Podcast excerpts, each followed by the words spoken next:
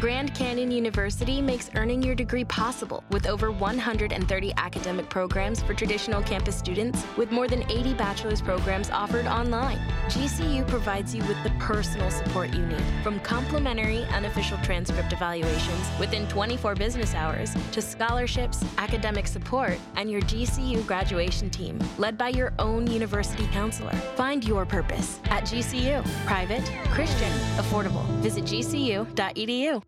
Welcome to From Beneath the Hollywood Sign. If you love old movies, Hollywood history, or the golden age of filmmaking, you've come to the right place. This is the podcast that talks about amazing stories of Tinseltown from another era and fascinating conversations with writer producer Steve Cubine and actress writer Nan McNamara. So, Steve, did Ava Gardner and Howard Hughes have a good relationship? Well, they did until he dislocated her jaw. What? Well, don't worry, she hit him back with an ashtray. From Beneath the Hollywood Sign is the gin joint for you.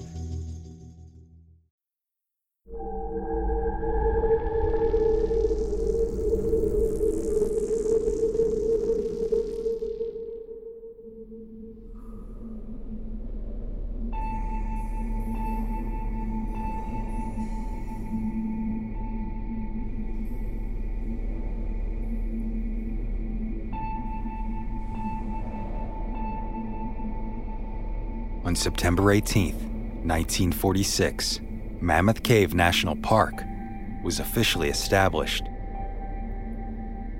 Encompassing 52,830 acres of land, it is home to the longest known cave system in the world, the Mammoth Flint Ridge Cave System, which includes more than 400 miles of surveyed terrain.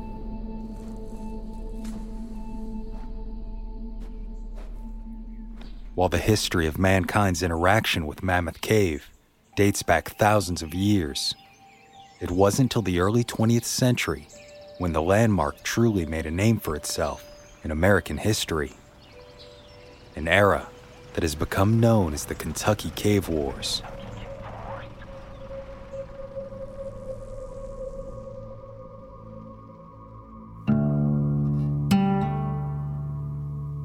During this time, those living in the cave country of central Kentucky found it difficult to generate enough income to support a family solely by farming. The poor soil, which brought little profit, influenced families to seek out alternative forms of business, and for many, profit could be found in the multitude of natural caves found throughout the area. Mammoth Cave had been used on and off as a profitable tourist attraction since the 1830s, so it made sense that other locals, with their own caves, should be able to make financial use of them as well. So by the 1920s, an abundance of privately owned caves began competing for the attention and money of visiting tourists.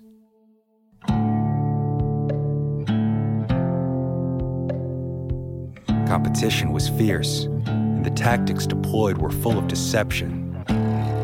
The national park became the target of every other cave owner in the area, some of which placed misleading signs along the road to Mammoth in an attempt to lead visitors away from their intended destination toward locally owned caves. Due to this fierce competition, the best option for these profiteering cave owners was to either find another opening into Mammoth or to discover a new, even more beautiful cave.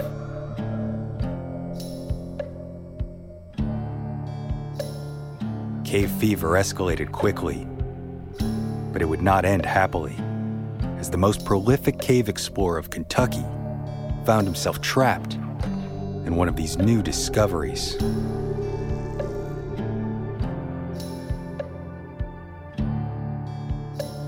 My name is Brandon Schexnayder, and you are listening to Southern Gothic.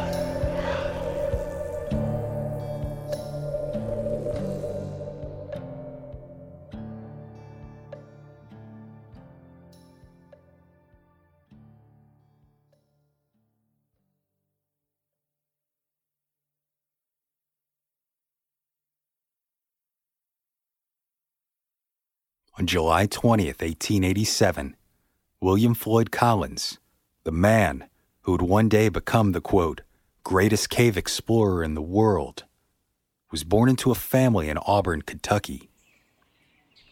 Floyd's passion for caves developed as early as the age of six, when he was found wandering alone in nearby Salt Cave. Throughout the rest of his childhood and even early adulthood, caving was merely a recreational pursuit for the young man. But by the age of 23, Floyd turned to his passion for profit, purchasing 30 acres adjoined to his father's property. He scoured this land to find a cave of his own, which soon enough he did. Unfortunately, this cave, aptly named Floyd's Cave, was small and unattractive.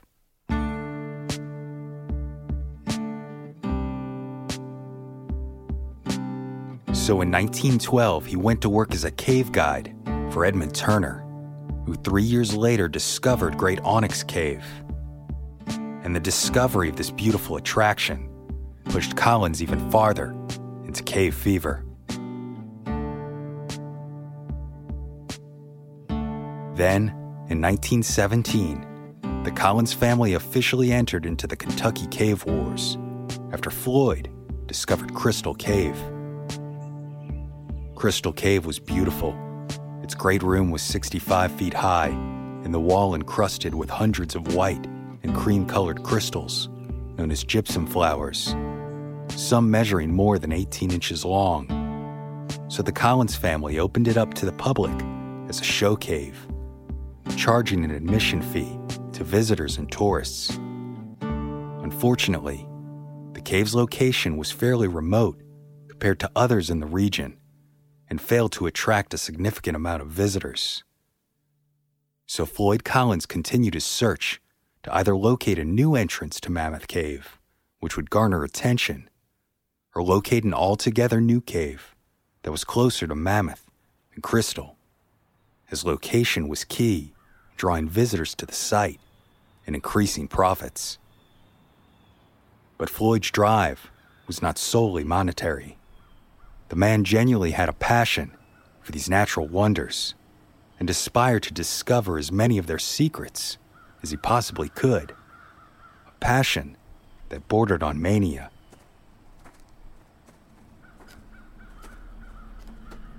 Over the following years, Floyd became known as a daredevil by his contemporaries and fellow cavers, and developed a reputation for not only remaining calm in crisis, but for being skilled and fearless. He worked alone, almost always, of which Robert K. Murray and Roger W. Brucker wrote in their book Trapped, the story of Floyd Collins.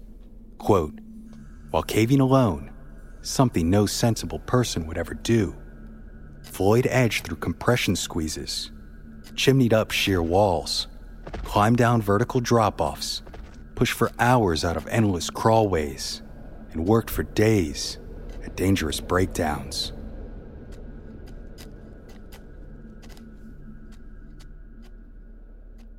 Then, in 1925, still on the hunt for a new cave, Collins made agreements with three area farmers who owned property closer to the main highway. It was decided that if a cave was found on the land, Collins would enter a business partnership with the landowner, and they would share in the responsibilities and profits of operating the attraction. So Collins went to work, and in January of 1925, he found a potential cave opening located beneath an overhang of sandstone. The entrance, however, was small, and it would take three weeks of work to expand the hole large enough to allow a man to slip through and explore. But Collins was convinced a great cave lay beyond this treacherous path, which he began carving out of the limestone. And by employing crowbars, shovels, and dynamite, he made it possible to squeeze further and further into the cave. Some of the chutes and passages were so narrow one only 10 inches high, that to pass, Floyd had to lay flat on the ground and squirm his way through.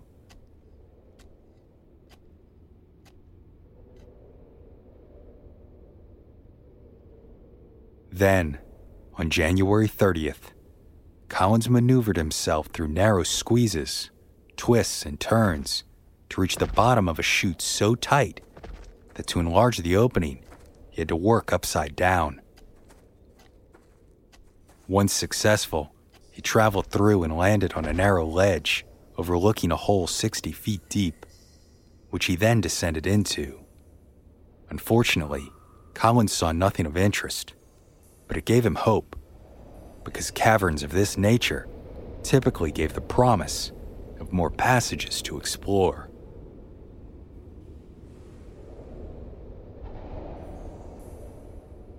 But by this time, his lamp began to flicker, a sign that it was time to leave. To make his way back up the tight chute, he had to squirm forward on his belly. Eager to get through the space, Collins pushed his lantern ahead of him, a regretful mistake as it fell over, leaving the explorer in absolute darkness. True to his reputation, Collins did not panic. It was not the first time he had been left without a light source, and he knew his way out of this cave. Still on his belly, he pushed out with his right foot for a final surge out of the chute, but he miscalculated his location and struck his foot on one of the many protruding rocks that made up the ceiling of the space. As a result, a rock broke loose and fell, landing on top of his left foot and ankle, effectively trapping his foot into a V shaped indentation in the floor. Collins attempted another kick to dislodge himself, but only brought down more debris. The veteran cave explorer was trapped. Collins was lying on his side at about a 45 degree angle. His left arm was partially pinned under him, and his right held close to his body by a wall. The limestone boulder of the ceiling above was only a few inches away from his chest, preventing him from turning over. Murray and Brucker wrote that, quote, Floyd was in a coffin like straitjacket.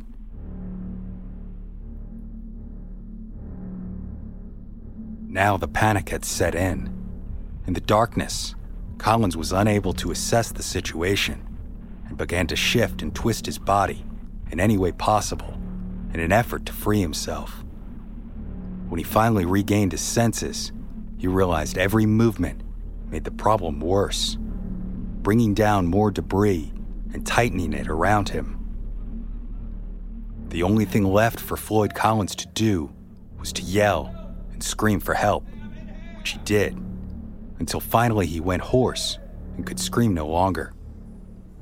All the while, he began to shiver in the cold, damp cave, and on the boulder above him, a small stream of water flowed along and dripped down into his face.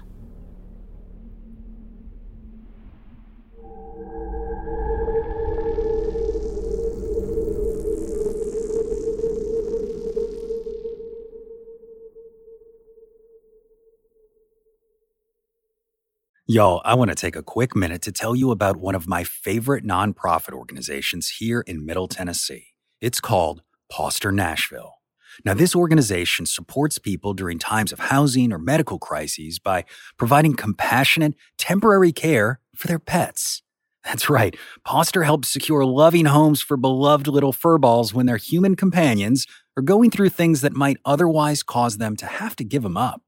But since Pawster began back in 2020, they've been able to reunite nearly 250 pets with their loving pet parents after they were able to secure housing, keeping families together through tough times. Of course, y'all, I have to say from personal experience, it's been an awesome program to be around. My kids and I have been fortunate enough to hang out with some of the pups, and trust me, what Pawster is doing through a devoted network of volunteers is absolutely heartwarming. So if you'd like to help, Pawster is in the middle of their annual fundraiser right now trying to hit a goal of $20,000, and it would mean the world to me if you'd consider helping us get there. All you got to do is visit southerngothicmedia.com slash bark. That's right, southerngothicmedia.com slash bark. Hello, all. Erik Rivenes with the Most Notorious podcast here. Each week, I interview an author or historian about a historical true crime, tragedy, or disaster. Subject matter ranges from gunslingers to Gilded Age murder to gangsters to fires to pirates to wild prison breaks. My guests bring their incredible knowledge directly to you. Please subscribe to Most Notorious on your favorite podcast app. Cheers and have a safe tomorrow.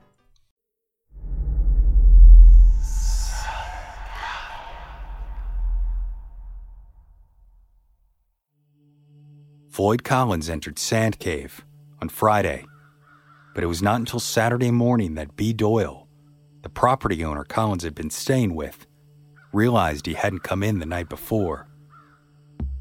Eventually worried, Doyle went down to the cave and called for Collins, but after receiving no answer, he assumed Floyd was not inside. It wasn't until the following morning that some concern had set in so several men entered the cave to find him. Unable to navigate through the tight squeezes, passageways, they settled for shouting Floyd's name, and to their surprise, he responded. As calmly as he could, Collins asked for tools to be brought to get him out, and that overall, he was mainly just cold and hungry. He also asked that his brothers Marshall and Homer come to the cave.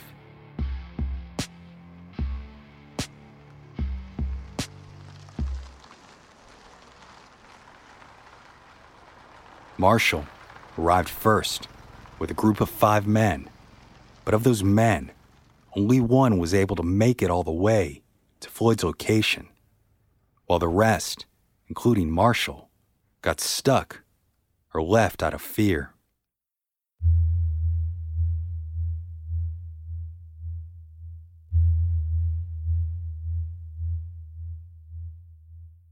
Once the truth of Floyd's predicament was discovered, the news traveled quickly through cave country.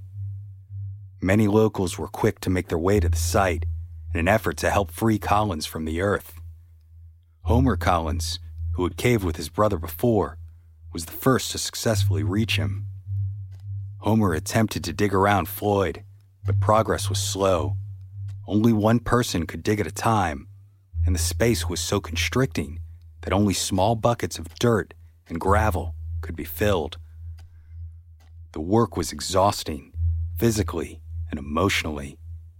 In an attempt to speed the process along, Homer hoped to use a hammer to try and chip away the boulder above his brother. But Floyd feared the boulder would crack and fall on him.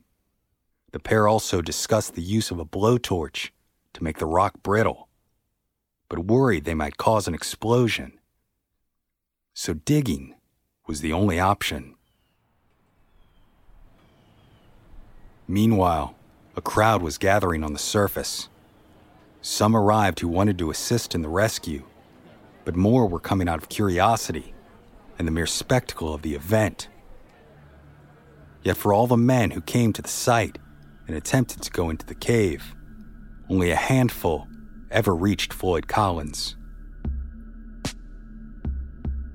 According to Murray and Brucker, quote, there was something truly fearful about Sand Cave that had brought out the worst in men, and cowardice had clearly outstripped bravery.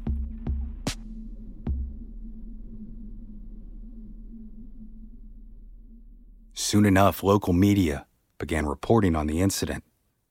On Sunday, February 1st, the Louisville Courier Journal included a small article titled Cave In Pins Man Supine in Cavern while the Herald Post hoped to scoop the Courier by running an article with the title Kentuckian Rescued from Cave, prompting the Courier Journal to send a reporter to the scene, a man named William Skeets Miller.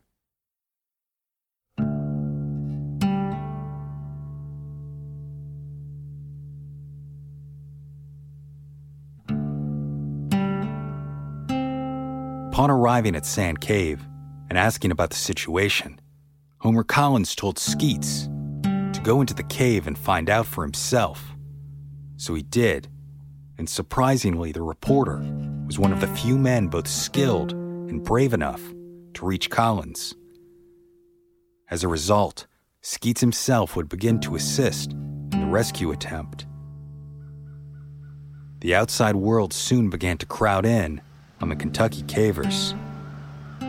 Not only was there an ever increasing number of curious onlookers showing up at the cave, but people from outside of cave country were also arriving to assist. Many who came had no special means of assistance, but some were miners, stonecutters, and the like. And one such man was Henry Carmichael, the superintendent of the Kentucky Rock Asphalt Company, which mines sandstone. When Carmichael arrived, it was clear there was no order to the rescue attempts whatsoever. No one was visibly in charge. Work was being done in the cave itself, but the outside was a mess. So he took control and began managing the situation. Meanwhile, progress was still being slowly made inside the cave. Johnny Gerald and Skeets Miller took turns digging around Floyd in an effort to make space, in the hopes that they could use a crowbar to lever the rock off of Floyd's foot. As Skeets worked, he interviewed the trapped explorer, and at night, upon leaving the cave, Skeets filed his story and on Tuesday, February 3rd, cities like Chicago, Washington, and New York began running papers with headlines like Cave Victim Near Release and Kentuckian Trapped Alive by Seven Ton Boulder. Most big city papers ran short and somewhat garbled articles due to the secondhand information they received. But it was this coverage that first gave the cave its name Sand Cave, a name that was completely inaccurate. Although there was sandstone over the cave entrance, the entire cave itself was actually cut from limestone.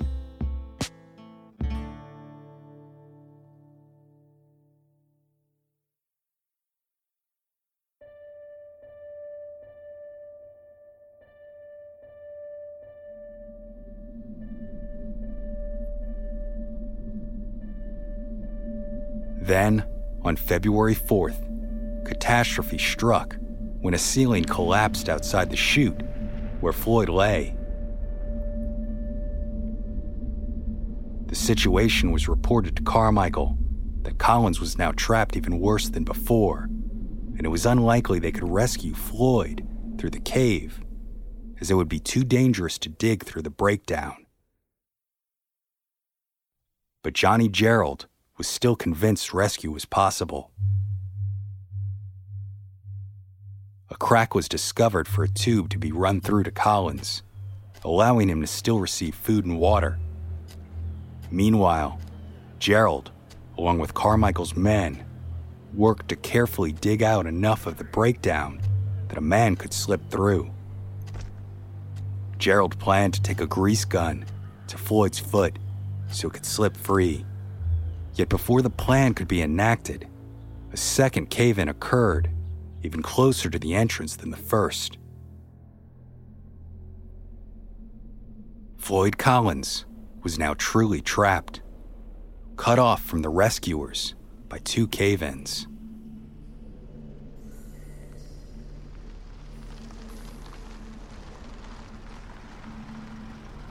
Soon enough, the state of Kentucky arrived to take control of the situation. Soldiers were brought in to secure the site, and anyone who did not need to be there was sent away. Since the second breakdown, it had been decided that their problem was no longer caving expertise, but rather engineering. So, at Carmichael's suggestion, they began digging a shaft on February 5th using only shovels and pickaxes so as not to trigger more cave ins the outset, they were confident and making good time. But eventually, the men hit limestone and everything slowed to a crawl. This slow progress left newspapers to invent stories on their own to keep up public interest. One told of Floyd's loyal dog sitting at the cave entrance, and another of a woman waiting for Floyd to be rescued so they could marry. By this time, the story had become viral, and notably was the first non political event that the radio played a major role in disseminating to the public. The dynamic story continues to unfold in Cave Country, Kentucky, where a man has become trapped in a cave by a boulder. But a recent cave-in has many wondering if the man can be reached in time. Of course, the downside to the media attention was the curious onlookers. On February 8th, known as Carnival Sunday, it is estimated that between 10,000 and 50,000 people came to Cave City, Kentucky. Cars were parked for miles as a carnival atmosphere descended on the land near Sand Cave. People brought picnic lunches, and locals sold concessions and souvenirs. Yet many who came that day left convinced that the whole thing was a hoax, because there was nothing of note to be seen happening around the cave. These accusations resulted in a full scale legal investigation as to whether or not Floyd Collins was actually trapped at all. One suggestion was that he was capable of coming and going from the cave at night, and that this was merely a publicity stunt to bring tourists to Crystal Cave. Unfortunately, it was not a hoax.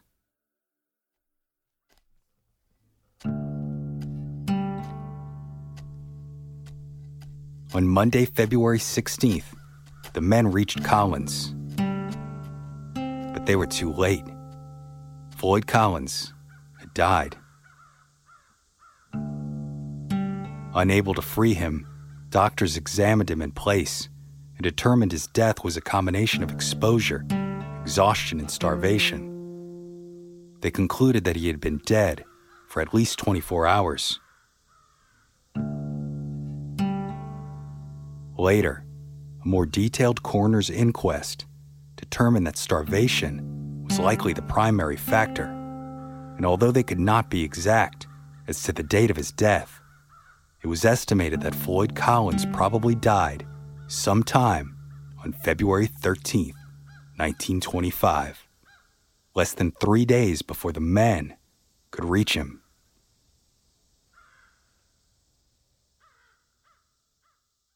Although the plan was originally to bring Floyd to the surface, whether alive or dead, it was now determined that it was too dangerous to remove his remains. The rescue tunnel had come out in front of Floyd, not behind him, as had been intended. And for an unknown reason, Floyd was discovered tightly packed with gravel and dirt. All the prior work done to free him had been undone. The earth would not give up Floyd Collins. And so both the tunnel and Carmichael's rescue shaft were sealed.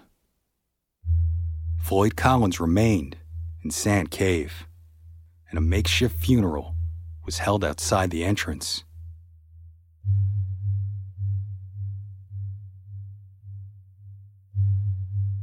Homer Collins, like the rest of his family, was firmly against leaving Floyd trapped in Sand Cave. Shortly after the rescue site was closed, he began raising funds to bring his brother's body to the surface, entering into a contract with a local miner to extract Floyd's remains.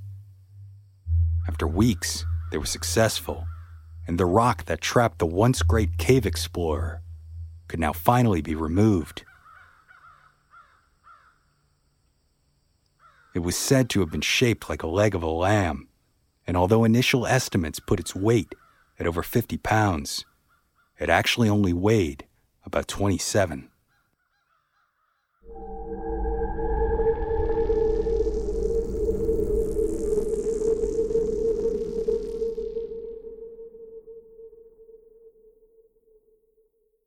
Want to learn how you can make smarter decisions with your money? Well, I've got the podcast for you. I'm Sean Pyles, and I host NerdWallet's Smart Money Podcast. On our show, we help listeners like you make the most of your finances. I sit down with NerdWallet's team of nerds, personal finance experts in credit cards, banking, investing, and more. We answer your real-world money questions and break down the latest personal finance news. The nerds will give you the clarity you need by cutting through the clutter and misinformation in today's world of personal finance. We don't promote get rich quick schemes or hype unrealistic side hustles. Instead, we offer practical knowledge that you can apply in your everyday life.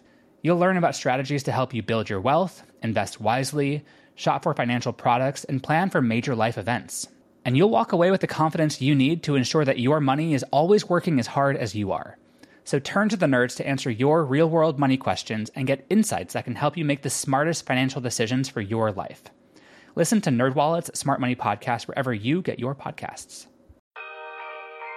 When Johann Rall received the letter on Christmas Day 1776, he put it away to read later. Maybe he thought it was a season's greeting and wanted to save it for the fireside. But what it actually was, was a warning, delivered to the Hessian colonel, letting him know that General George Washington was crossing the Delaware and would soon attack his forces. The next day, when Rall lost the Battle of Trenton and died from two colonial Boxing Day musket balls, the letter was found, unopened, in his vest pocket.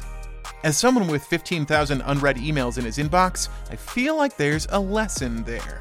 Oh well, this is The Constant, a history of getting things wrong. I'm Mark Chrisler. Every episode, we look at the bad ideas, mistakes, and accidents that misshaped our world. Find us at constantpodcast.com or wherever you get your podcasts.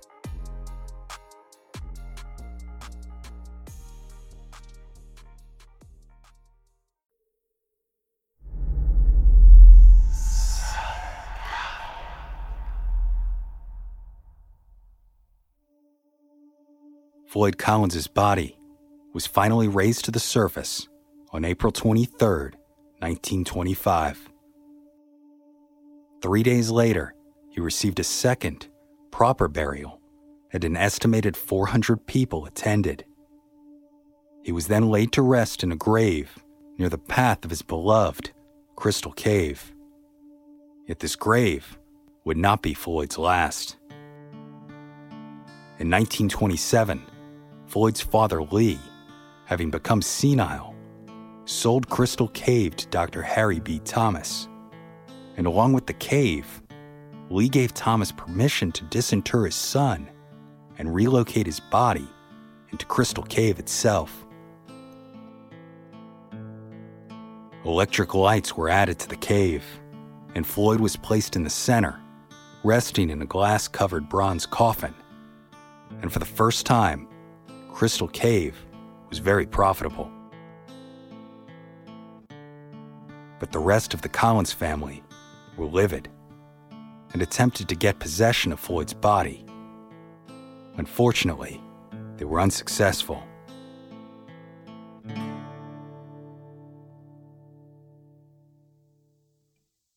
Then, on the night of March 18, 1929, Floyd's remains disappeared from Crystal Cave. A full search involving the police occurred, and the next day, he was found, hidden in a sack on the edge of the Green River, no more than 800 yards from the cave. Gruesomely, his leg was missing and never recovered. And regrettably, the perpetrator was never caught, although some still speculate today that Thomas orchestrated the entire event for publicity.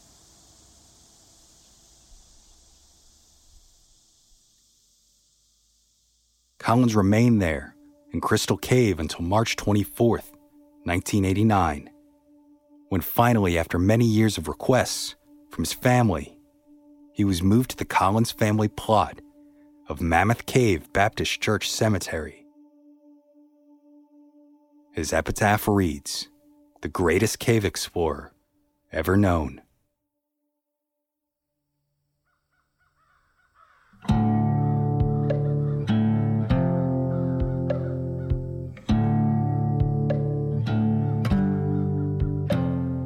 Sand Cave remained sealed until 1977, when Robert K. Murray and Roger W. Brucker obtained permission to explore it for greater context and understanding of the events surrounding Floyd's death. So on June 4th, 1977, after significant preparation, a group of cavers entered Sand Cave for the first time in decades. Mapping their progress as they went, the group compared their efforts to the map created during the 1925 rescue attempt. It was a tight and difficult expedition, as they were forced to squeeze and squirm through the narrow passages.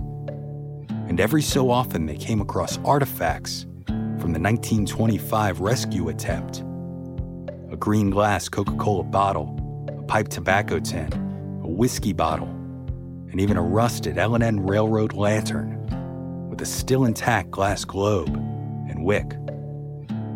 But the most impactful discovery they made was a small 9 inch crack that had rescue workers found in 1925 would have given them access to warm, feed, and hydrate Floyd while rescue efforts continued, making the numerous days spent digging a shaft completely unnecessary.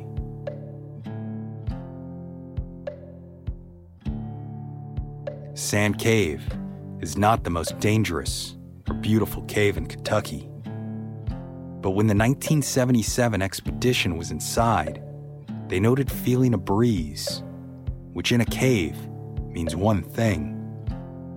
It is a big cave with more rooms, passages, and possible entrances. This is likely why Floyd Collins kept working, and why the greatest cave explorer ever known was willing to risk his life to uncover its still unknown secrets.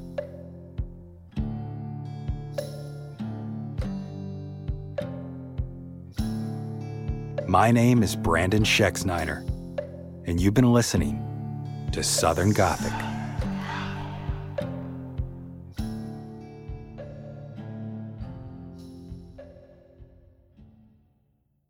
Southern Gothic is an independently produced podcast created by siblings Brienne and Brandon Schexnayder with the support of listeners like you. If you enjoyed this podcast and would like to receive even more content, including ad free episodes, head over to our Patreon page today. The link is in the show notes. Lucky Little Shacks. What's something you learned in history class that you feel like wasn't the whole truth? Better yet, what's something you didn't learn at all that was omitted completely? That's what I like to call redacted history. My name is Andre White, the host of the Redacted History Podcast, the place where history's forgotten events, heroes, and villains get their story told, one episode at a time. The Redacted History Podcast. Real history never dies. Stream the Redacted History Podcast on Apple Podcasts, Spotify, or wherever else you get your podcasts. Hello, my name is Matt, host of the Pirate History Podcast. Pirates rank among the most mythologized and romanticized of all historical figures. It can become easy to forget that pirates were real people that had real world concerns. If you like tales of high seas adventure, daring do, and also want to learn more about who Blackbeard supported to be king, you can learn more about all of that at the Pirate History Podcast.